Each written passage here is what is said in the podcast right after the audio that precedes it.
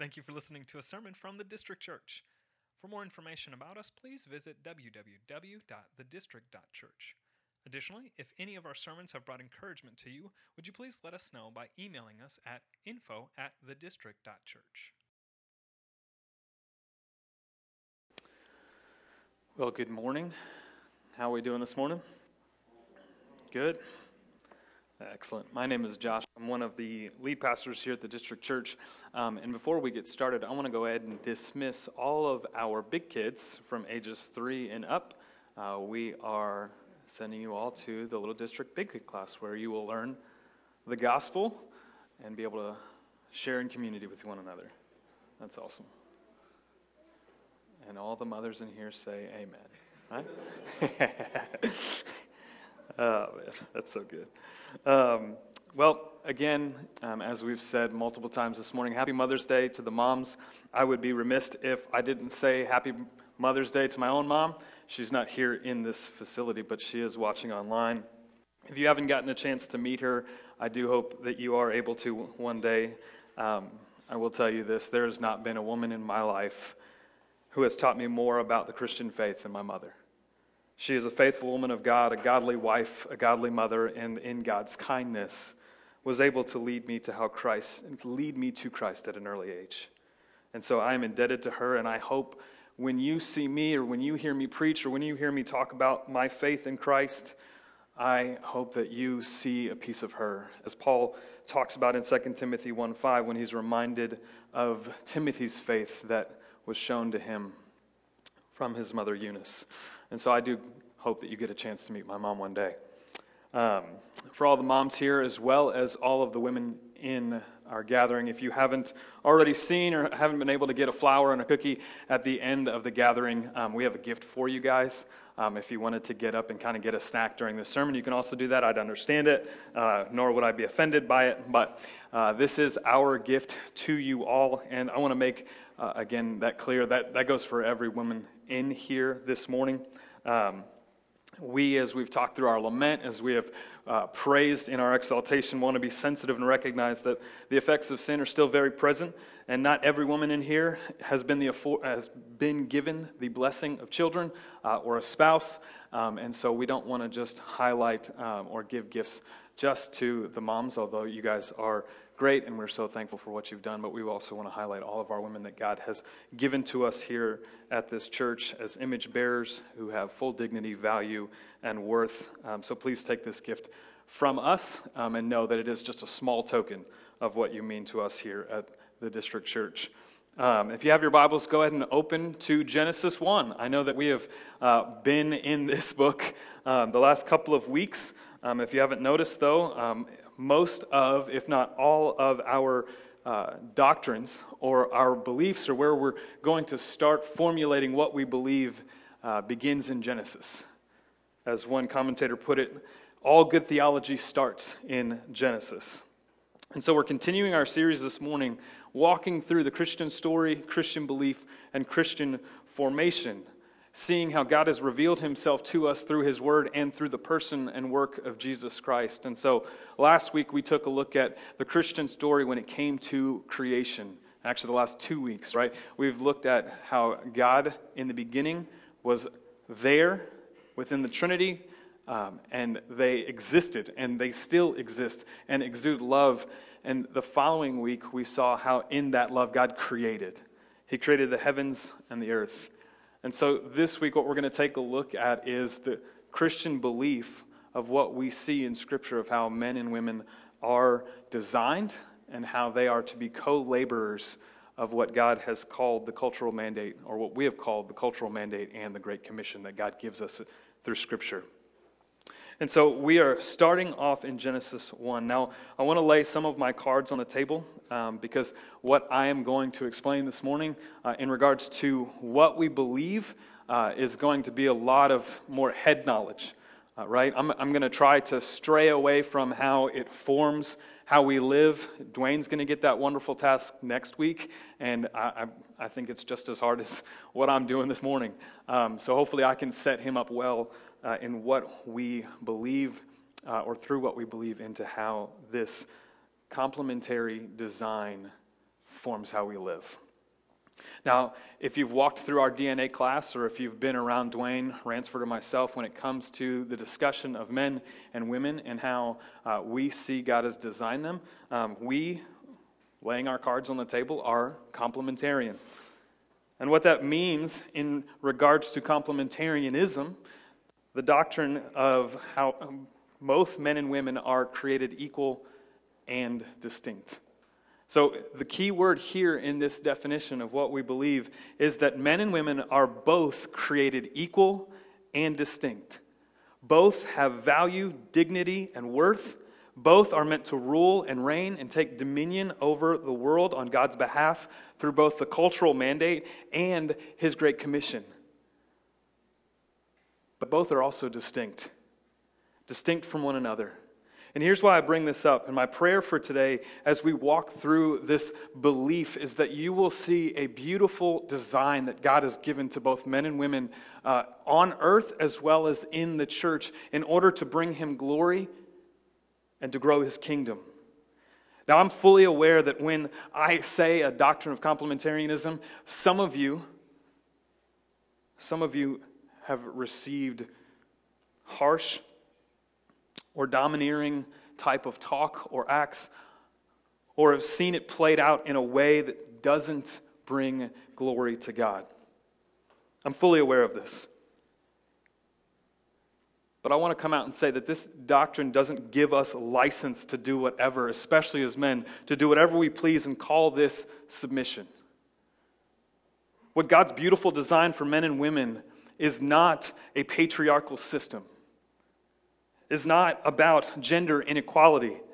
It is not about male dominance and female subjugation, and it is not the abuse of women, either physically, mentally, or spiritually, or anything of the like. All of these things are wicked, and Christ hates them. They are in no way a picture of what God has designed a marriage to look like or the relationship between men and women. In fact, these are gross examples of what God has designed for men and women to flourish. Now, the reason I bring that up is because I understand that this doctrine can bring some tense conversations, some tense feelings. However, be, just because there have been those who disregard God's good design to fit their own sinful desires does not mean that we can take the pendulum and swing it all the way to the opposite side.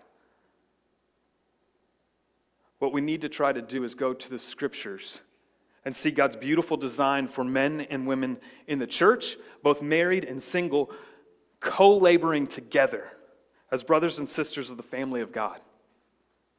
And when we do this, when we live in this beautiful design, we are able to fulfill the cultural mandate and the great commission that's been given to us as men and women, as children of God. And so, how we do this, when we take a look at the creation account, uh, how we formulate this belief, I want to show you through three points. And you might have heard these three points if you've been around the district church. If you've been around and you're hearing something new, um, I'm going to feel very, very disheartened. So, hopefully, these sound familiar to you. The way that we establish these beliefs from creation is we understand that we are created as men and women by God and for God. We are created as men and women by God and for one another. And we are created as men and women by God and for others. So, again, hopefully, if you've been around the district long enough, you know that our vision and mission is to glorify God by making disciples right? We are for God, for one another, and for others. And when we understand that this beautiful design that we've been given, where we have been made by Him and for Him, and that our lives as the people of God are not our own, but made to live in relationship, and not just superficial relationships, but a familiar one that seeks to show and uphold the one another's that we find in the New Testament. And not only that, but we are to live a life in relationships with others. Sharing the light of the gospel in a dark and dying world that needs to see this beautiful design played out. When we understand this, God is glorified. The gospel is put out, and his kingdom grows, and we are faithful to who he is. So, my prayer this morning is that we get to see this beautiful design from Genesis 1 and 2. So, let me read starting in verse 26, and then we're going to jump over to chapter 2 after verse 28. Moses writes Then God said, Let us make man in our image, after our likeness, and let them have dominion over the flesh let them have dominion over the fish of the sea, and over the birds of the heavens, and over the livestock, and over all the earth, and over every creeping thing that creeps on earth. So God created man in his own image. In the image of God, he created him. Male and female, he created them. And God blessed them. And God said to them, Be fruitful and multiply, and fill the earth and subdue it, and have dominion over the fish of the sea, and over the birds of the heavens, and over every living thing that moves on the earth. Jump with me to chapter 2, starting in verse 18. If you're not familiar with how Genesis 1 and 2 operate, Genesis 1 is kind of this 30,000 foot overview, right? And so what we just saw is, is that flyover. And so now we get to come in very close and see how God created both men and women. Starting in verse 18. Then the Lord God said, It is not good that the man should be alone. I will make him a helper fit for him. Not out of the ground, now out of the ground the Lord had formed every beast of the field and every bird of the heavens and brought them to the man to see what he would call them. And whatever the man called every living creature, that was its name. The man gave names to all livestock and to the birds of the heavens and to every beast of the field. But for Adam there was not found a helper fit for him. So the Lord God caused a deep sleep to fall upon the man, and while he slept, took one of his ribs and closed up its place with flesh. And the rib that the Lord God had taken from the man, he made into a woman and brought her to the man. Then the man said, This at last is bone of my bones and flesh of my flesh. She shall be called woman, because she was taken out of man. Therefore, a man shall leave his father and his mother and hold fast to his wife and they shall become one flesh. And the man and his wife were both naked and were not ashamed. This is the word of the Lord. Let us go to him and pray and ask that he will show more of his beautiful design this morning. Lord, thank you for the grace that you've given to us in Jesus.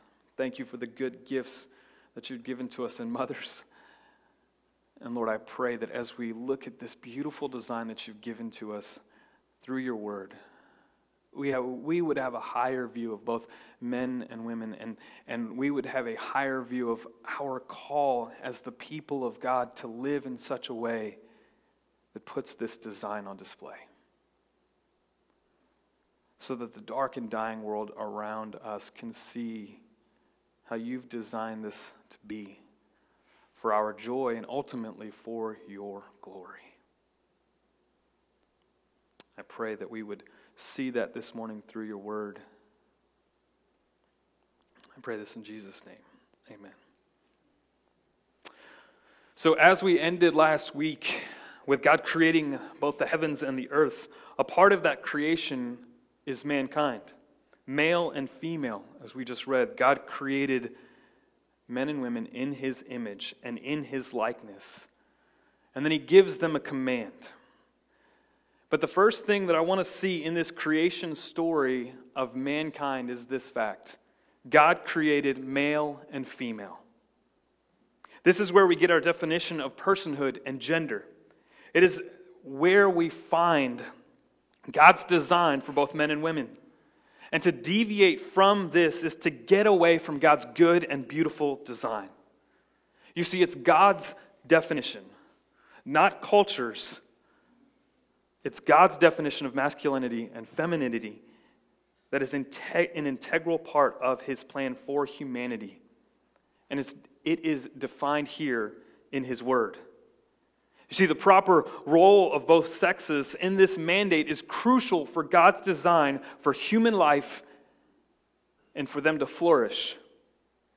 This means that there is no place in God's created order for any diminishing or confusion of sexual identity. Human sexuality in Genesis is sacred for the created purposes of God, and it is essential in carrying out the cultural mandate.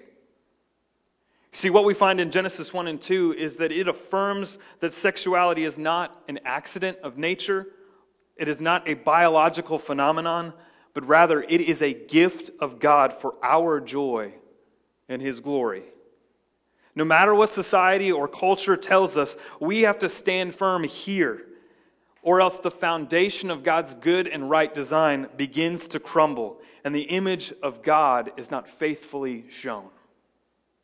We are created by God and for God as male and female.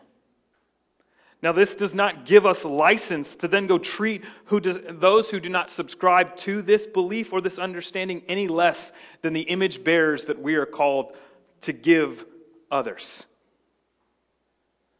Those people who believe that this is not true and right, their distortion of the image of God does not lessen or diminish their worth, value, and dignity. And it should be a joy of ours as believers in Christ who have the truth and the true understanding of how God designed men and women to be. It should give us a joy to be able to share that and shine the light of the gospel in their lives. It does not, it does not give us license to treat them any less so, the first thing that we see in creation is that God designed man and woman, male and female. He created them. We also see that in male and fe- in the creation of male and female, He gave them equal value and distinction in functions and roles.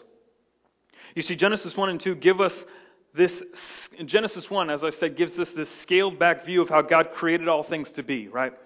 And what we notice as we read through the creation account is that everything is good. As we read through this story, we find that Eden was very good. The natural world was peaceful and right. Work was even good, which is crazy to think about. There were no viruses, there were no thorns and thistles, there was no power struggles, just a true, honest day's work under the glory of God. And the garden as we see God's presence with Adam and Eve was a kind of temple where God dwelt. And this was good. But we notice in Genesis 2 that there was one thing that even before the fall, if it was left as is, it would not be good. Does anybody know what that is? For man to be alone. This is what we see in Genesis 2 is the, the, the chapter zooms into creation. We see that God created all things good, and then as Adam is naming the animals and he's looking for a helper that's fit for him, there's a refrain that it was not good for man to be alone. So, what I want us to see right off the bat was that man could not fulfill the cultural mandate that God had given him in the garden without a helper. Now, please, when I say the word helper, I don't want you to get this negative or decreasing value of, of somebody's personhood. The helper's worth and value is not decreased in this passage. In fact, this word helper is used primarily in the Old Testament to describe God's relationship with Israel. We find this in Exodus 18, Deuteronomy 33, Psalm 33, Psalm 115, Psalm 124, and Psalm 145 all describe God as Israel's helper. As one pastor puts it, we tend to psychologize, Adam's aloneness and interpret helper along the lines of comfort and companionship. Now, that's not completely false. However, helper here cannot be divorced from the broader concerns of the cultural mandate. It was not good for man to be alone by himself because he could not fulfill the task that God had given him. He needed woman, fit for him in sameness and likeness, with both dignity, value, and worth. And then we find tasks given in the cultural mandate. And these tasks could only be fulfilled by a certain sex. But they could not be fulfilled by one sex. They could not be fulfilled by just man or just woman. They could only be fulfilled by means of both sexes in a complementary relationship with each other. And to be honest with you, if you remove one of the sexes, whether it's man or woman, you diminish the imago Dei completely. Because it is in both man and woman we find the imago Dei and God's design. So Adam was given a helper who was the same as him, equal in value and equal in worth, but distinct in function. Genesis 1 and 2 teach us that men and women are equal in all three of those, and it is also true that they are distinct in God's complementary design in order to fulfill both the cultural mandate and in the New Testament, the Great Commission. What's interesting is when we get to this idea of complementary design, we actually see this before we even get to man and woman. I don't want to take away from uh, Dwayne. This week we were talking about this sermon, and he gave me this uh, insight. Um, when we see creation, what we find is complementary aspects that are given. Right? When we walk through this creation account, we see that day is given night, sun is given moon, water has fish, the sky has its birds, the land has its animals. Every part of creation has a complementary aspect to it in order to show off God's glory. We find in Genesis 2, Adam did not have anything that was the same as him. Someone that was complementary to him, that shared in the mission that God had given. And he could not complete the task that was given to him. And so we see at the end of Genesis 2, when Adam sees Eve for the first time, What's interesting is that we notice, right, he's, he's doing his work, right? He is naming the animals, right? He, I mean, he, he starts going lion, tiger, duckbill platypus, lizard, s- snake, whatever it might be. He, he is naming and, and, and fulfilling the task he's been given. But what this was also reflecting was he was saying, Not like me, not like me, not like me. And then what happens? God puts him to sleep. And from his side, he creates woman. And you look back at what Adam's response is, right? What does he say? He says, This at last is bone of my bones and flesh of my flesh. She shall be called woman because she was taken out of man. He breaks out, if you notice in the scriptures, there's stanzas which highlight that he's breaking out into song. He's overjoyed that there's finally someone like him, of likeness and sameness, that can help him complete the task God has given. And so we see that God in creation has created male and female, equal in value, dignity, worth, and distinct in functions and forms. But then we go on to see in verse 28 and 29, God blesses creation and he commands them. Right? Look back at chapter 1, verse 28 and 29. We see this here. It says, And God blessed them, and God said to them, be fruitful and multiply, and fill the earth and subdue it, and have dominion over the fish of the sea, and over the birds of the heavens, and over every living thing that moves on earth. God's goodness and mercy to mankind is shown here in these two verses. The beginning statement of verse 28 is a revelation to us of God's character. It's a statement of his goodness and mercy and kindness to his creation, to mankind. God blessed them. As H.B. Charles Jr. says, from the moment of creation, God has l- shown us his compassion towards us by blessing us. No other part of creation do we see this divine blessing being showered upon. It's also a statement about our chief end. Right, as the Westminster Shorter Catechism asks the question, What is man's chief end? To glorify God and enjoy Him forever. And this is what we see in verses 28 and 29 that we have been blessed by God to enjoy Him, to glorify Him. This is what we've been created for. We have received this divine blessing from Him. As Paul tells us in Ephesians 1 3 and 4, blessed be the God and Father of our Lord Jesus Christ, who has blessed us in Christ with every spiritual blessing in the heavenly places, even as he chose us in him before the foundation of the world, that we should be holy and blameless before him.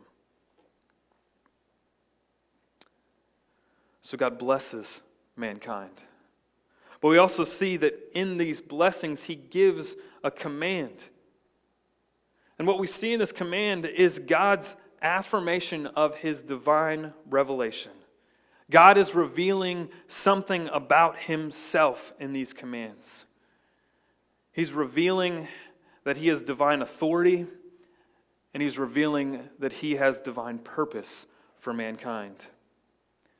Divine authority shows us that we are not in charge, that we are not our own, that we are made by God and for God as the Heidelberg Catechism opens up and says, My one comfort both in life and death is that I am not my own. So God's command here is an affirmation of his divine authority, but it's also an affirmation of his divine purpose for mankind. We find in both Genesis 1 and Genesis 2 that men and women are given tasks in verse 28 and 29, we see that these tasks are to be fruitful and to multiply, to fill the earth and subdue it, and to have dominion over creation. God's command in Genesis 1 and then in Genesis 2 flesh out these blessings that he, have give, he has given to them. And oftentimes we like to think that blessings don't come from commands, right? Oftentimes, we like to think that blessings come from freedom and autonomy. But here in the creation account, blessings flow from all that God has connected to his commands. Psalm 1 describes this blessed man, right? Blessed is the man who walks not in the counsel of the wicked, nor stands in the way of sinners, nor sits at the seat of scoffers, but his delight is in what? The law of the Lord. And in that law he meditates both day and night. The blessing is connected to his commands, is connected to what he has called mankind to do. Now, we also find in Genesis 2, verses 15 through 17, that these tasks that he's given, these commands, have different functions for both men and women. He's given both men and women the command to be fruitful and multiply, to subdue and have dominion over the earth together as co laborers in the garden. But as we zoom in on the creation of man and then the creation of woman, we find that God has given man a task and women a task, or woman a task. And I want you to see this because this is important. Because what we find here in Genesis 2 is that we are before the fall, right? And it's important for us to recognize because some like to make claims that roles and distinctions and functions of both men and women only come after the fall. It's only after the distortion of sin that we get these roles and distinctions. But here in Genesis 2, 15 through 17, we find that pre fall, there are distinct tasks and roles in the work of the life in the garden. Men and women are given joint roles over creation, but different tasks that we find. Adam, the man, he's called to name the creatures. He's called to work and to cultivate the garden and to keep it. This phrase here, work, or if you have the NASB, and I think the NIV says cultivate the garden and to keep it, these words are only used one other time. And it's found when God gives his command to Moses on how the Levitical priesthood is to keep and protect the temple.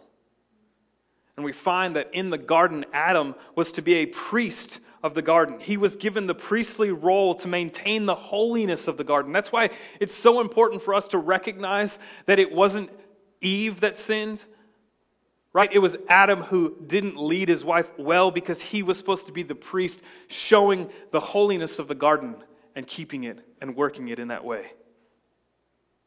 That's why when after the fall, God comes to the garden, who does he call? He doesn't call Eve, right? He calls Adam. And then we find that woman was not given this same task to keep and to work the garden, but she was given the task of being fruitful and multiplying. They were both tasked in this, but we find even in Genesis 3 the task of women bearing children to being a helper to the male.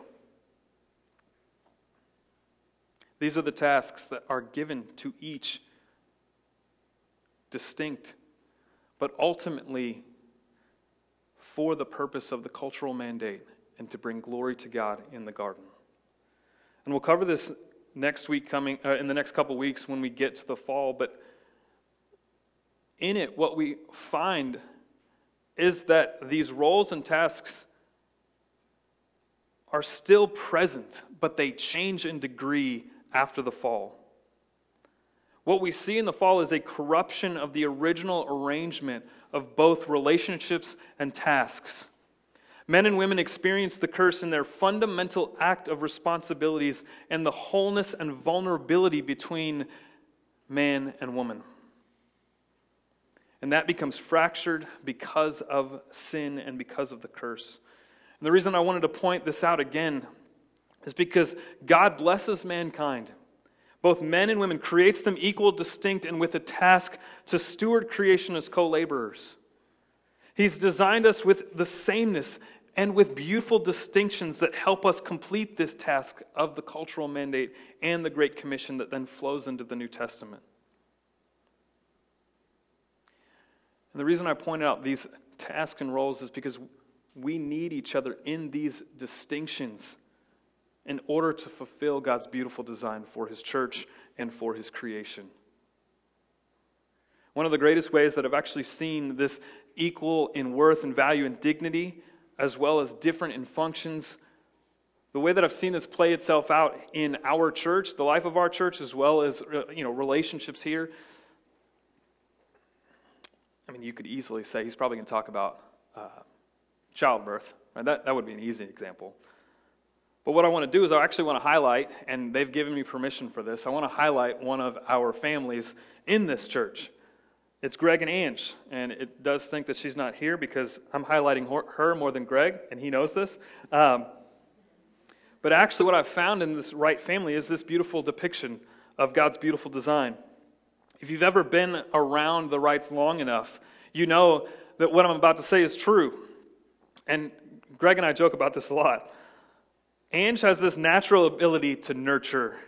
And what I mean by that is she can have a conversation with you and your life and be so intrusive without recognizing she's being so intrusive and you don't think anything of it you just think this is this is the right conversation i'm supposed to have but if anybody else were to ask those questions, especially Greg, we'd lose a lot of you guys. You may not ever come back to the church. Ange just has this nurturing ability, and it is a wonderful gift to not only her family, but also to us as the church. Now, not to leave Greg high and dry. Honestly, men, if you want to learn from a man who is wise and is a God fearing father and husband who not only is super athletic, but also will do whatever is needed to provide for his family, not just financially, but emotionally and spiritually, then you need to get his phone number and take him out to coffee. But these roles and distinctions that both Greg and Ange have, and, and not just them, there are plenty of you in here, men and women in this church, both married and single, who have distinct functions and equal value and worth that bring things to the table that help this design that God has given us work in this church. And this is what it's supposed to look like. Inside the church is what this world is supposed to see. And it's supposed to be beautiful. And it's supposed to be something that the world can't quite get a grasp of, can't quite understand how we operate inside of this family of God. And this goes back to our cultural mandate and it connects with our Great Commission. We have been uniquely designed as men and women, equal, distinct, and with value for the glory of God and the mission of God to bring about the growth of His kingdom. But we can't do this separated from each other. We can't do this if we only silo ourselves. If we're only going to say, you know what, we're going to put all the married people in this group, we're all going to put all the single people in this group, kids over here, you know, families with one kid over here, families with three kids over here, we, we can't do that. God's beautiful design is for all of us to come together with our unique gifts and talents for the Great Commission and the cultural mandate in order for the world around us to see this beautiful design. So that's the first thing. We are, we are made by God and for God. But we're also made by God and for one another. And I promise I'm going to fly through these last two. now that we've seen that men and women are created by God and for God to complete the task of the cultural mandate and to fulfill the Great Commission, I want us to see from Genesis 1 and 2 God's beautiful design of creation for both male and female is a depiction of one, the first marriage, and a story of humanity and a story of God's people. Right? We, we love to take these passages and we read them in, uh, in weddings, which is beautiful. It's right. This is the first marriage that we see. John Calvin puts it like this Something was taken from Adam in order that he might embrace with greater benevolence a part of himself. Adam may have lost a rib, but he gained a far richer reward since he obtained a faithful associate of life. For now, for he now saw himself, who had been imperfect, rendered complete in his wife. That's a beautiful picture of marriage. And so this is what we see in Genesis 1 and 2 is beautiful marriage happening. But we also see a beautiful story of humanity and a story of God's people. So, real quickly, we have to remember the context of Genesis, right? The people of God. Moses is writing to, and he's writing to show them hey, this is how God brought us about. This is how God brought all of mankind about. And this is the beginning of creation. This is where the story comes from. Moses is tracing the identity of Israel back to the creation account and showing that this long family line, this is where it started. And this is important for us to recognize today and maybe even try to get our minds around this understanding that all of us have come from a single mother and a single father, Adam and Eve. If we can begin to think about this in a way that this, the way that the story unfolds, and I actually think the way that Israel would have seen this story unfold, then we can see that all mankind is made in the image of God with worth and value and dignity coming from the same parents, and that in a very shallow way, and maybe even in a deeper way, we can say that all of us are brothers and sisters coming from the same family line. And the reason why this is important is that when we are in relationship with family, good relationship with family, it's a lot easier to give people the benefit of the doubt. It's a lot easier to show humility and compassion to one another. It is a lot easier to see someone with value and, and, and worth and dignity when we recognize this truth. And this is why it's so important for us to understand that this is the story of humanity. And this is the image of God in others, and that we all come from the same parenting line. And that this should this love and this care should overflow and extend to one another around us. Now, I also want to talk about the church. See, there's two categories of brothers and sisters that we're going to find within Scripture and, and within life, right? There's all mankind that I just talked about, but then there's a special family relationship that is unlike mankind. Or to say it better, is the greater family that mankind doesn't give us. The church is made up of brothers and sisters as the people of God and the family of God. And we find in scriptures the predominant relationship in the church between men and women is the relationship of brother and sister, not subordinates. These relationships should be marked by honor and care and sacrifice for one another. You see, in the fall, back in Genesis 3, we see this fracturing of relationships between men and women because of sin, and it's only by the blood of Christ that we are made whole and complete with God, which then allows us to have relationships good and right with one another. So, this vertical relationship with God needs to be brought back through the blood of Christ, and that then allows us to have good and right relationships with those around us, the, the horizontal relationships of mankind, especially the people of God in the church. And we, the people of God, chosen by His grace, not anything that we've done, not any work to earn His favor, but through His love, He saved us and made us whole and brought us into this family. That means that there is a greater degree of responsibility that we have as the people of God to honor and submit to one another as brothers and sisters in the family of God that we don't necessarily do for our family outside. Now, hear me. We still have res- responsibilities to honor brothers and sisters of mankind because they are also made in the image of God. But there is a greater degree of responsibility when it comes to your brothers and sisters in this room who are part of the family of God. That's why membership is so important for us. Right? That's why we talk about covenant language when it comes to membership here.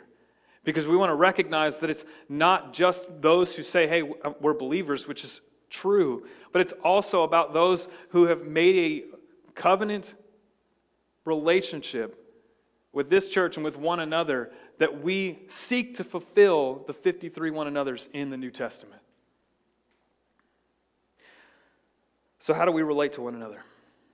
Really quickly, I want to go to Ephesians 5. If you have your Bibles, go ahead and open there. We're going to be in Ephesians 5, starting in verse 15 down to verse 21.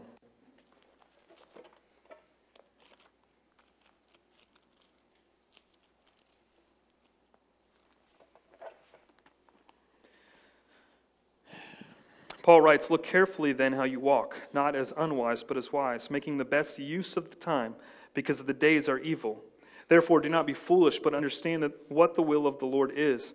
And do not get drunk with wine, for that is debauchery, but be filled with the Spirit, addressing one another in psalm and hymns and spiritual songs, singing and making melody to the Lord with your heart, giving thanks always and for everything to God the Father in the name of our Lord Jesus Christ, submitting to one another out of reverence for Christ.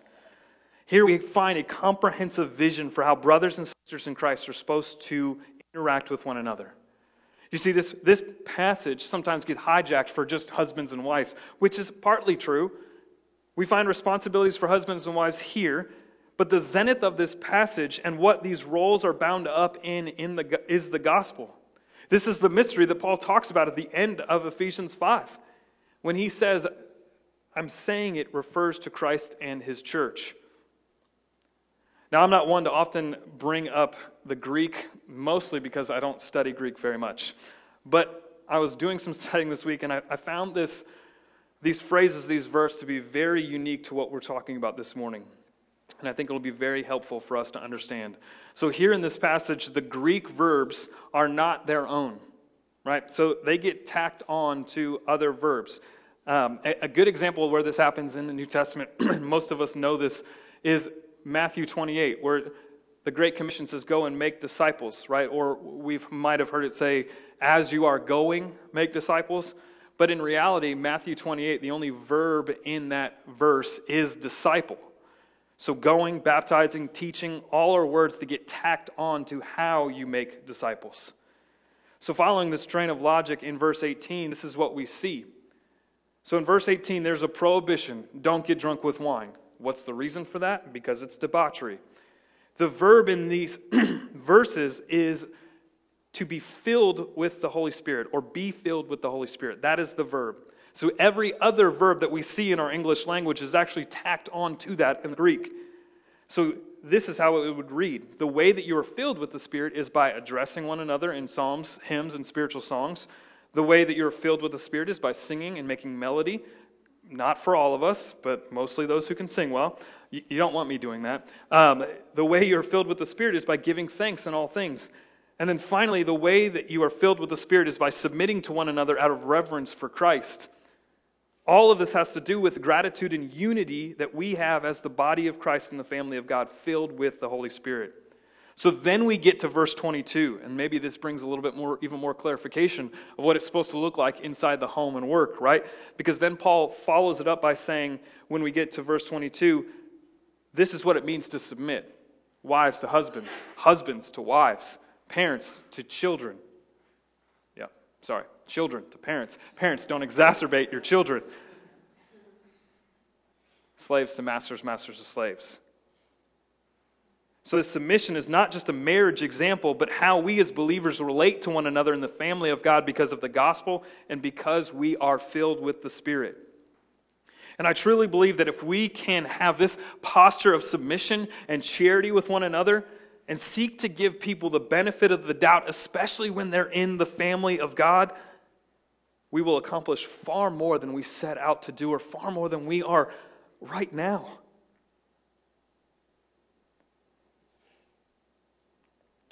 We need each other. And how we relate to one another is through mutual submission led by the Spirit. Both men and women, married and single, who are co laborers seeking to fill the cultural mandate and Great Commission. And this will look countercultural to the world, especially right now, where everybody seems to be talking over and past each other where nobody wants to give anybody the benefit of the doubt. Nobody wants to step into a certain place and be able to understand what somebody else is saying. By having this posture of submission, especially inside the church towards one another, even if we don't agree with them, will look countercultural to the world. And finally, this belief is formed by understanding that we are made by God and for others. We are to be a light in the darkness. And I've talked about this multiple times throughout this sermon, so I'm going to make this quick. Jesus tells us in John 13 35, By this all people will know that you are my disciples if you have love for who? One another. It is one another. It is how we live inside the church that then gets overflowed into this world. And that this is how we are able to show the light of the gospel into dark places. And this is seen throughout Scripture, right? This is an ethic of both the Old Testament and the New Testament. The people of God were called to live differently amongst themselves. And this should be something that we strive to live for so that the world sees this as beautiful and persuasive and it extends to them and they long to be a part of it. As Richard Phillips puts it, we are the people of God's covenant of grace so that the nations would be blessed. So the story of creation in Genesis should give us, the church, great redemptive purpose to be a light in a dark and dying world. I want to close with this. I know that some of you in here this morning come with hurt, come with pain, suffered, maybe even from this doctrine that we're discussing this morning. People who have called themselves Christians, who are a part of the church, that have sinned against you. But this is not God's beautiful design. When the church acts like its true design, it is the true and better family than we have here on earth. Because you're connected to the people of God. And there is something special about that, guys. When the church operates in a way that God has designed it to be, it shows the world around them God's beautiful design for both men and women to flourish. Father dies in another country and his daughter has to drive to see him on his last days. I've seen the church surround her and her family as their own. The world sees this. When a family keeps trying to get pregnant and can't, and they're even reminded on days like this or even Father's Day. I've seen the church surround them in love and care like their own. The world sees this. When a single in the church who has longed to be married for so long still can't find a spouse, I've seen the church step into their loneliness and surround them and fill in that space with community and presence that only the people of God can. The world sees this. I've seen children have more than just their parents love on them, adore them. And the world sees this. So many examples that I could give you from this church that when the people of God see the way the Bible points to how men and women are designed and how men and women are utilized to flourish, then the world sees this and the church is taken serious. And God's design is beautiful and attractive. And so I hope that we can take this design serious. I hope that we can understand that as a church, we are a city set on a hill. We are the lights of the world. And the world will know that we are his disciples by how we love one another. We are made by God, for God, in the purpose of co laboring together, showing off his beautiful design that he has for both men and women in order for the light of the gospel to shine in dark places. And one of the ways that we get to do this every week is through communion, where we recognize that the blood of Christ has made us brothers and sisters in the family of God.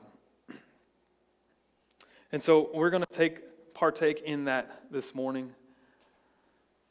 And as we partake in this, I just want us to reflect and remember and, and to be able to look around, right? When you see a brother and sister taking communion, what that should signify to you is hey, they are the people of God. They are my brother, they are my sister, bought by the blood of the Lamb. So let's take let's partake in this this morning and celebrate what Christ has done for us by bringing us into the family of God. And let's continue to worship him in song. I'm going to close in prayer. Lord, thank you for your beautiful design. Thank you that through your creation we see that men and women are created with worth and value and dignity, and we are given distinctness in order to complement one another, in order for your cultural mandate and for your great commission to be played out in this world. And so, Lord, my prayer this morning is that we as a church would take this seriously. That we would seek to honor and love and care for one another seek to uplift, to outdo, to submit to one another out of reverence for Christ. Because we know that our vertical relationship, our vertical need of sin fracturing our relationship with God has been given to us in Christ. Our, our relationship has been restored and so, Lord, because of that restoration, we then can seek out these horizontal relationships with one another in the church and outside. And Lord, when we do this as the church, we put your glory and your design on display for the world around you, around us. And so, Lord, help us to be a city set on a hill. Help us to love one another so that the world can see we are your disciples I pray all these things in Jesus' name. Amen.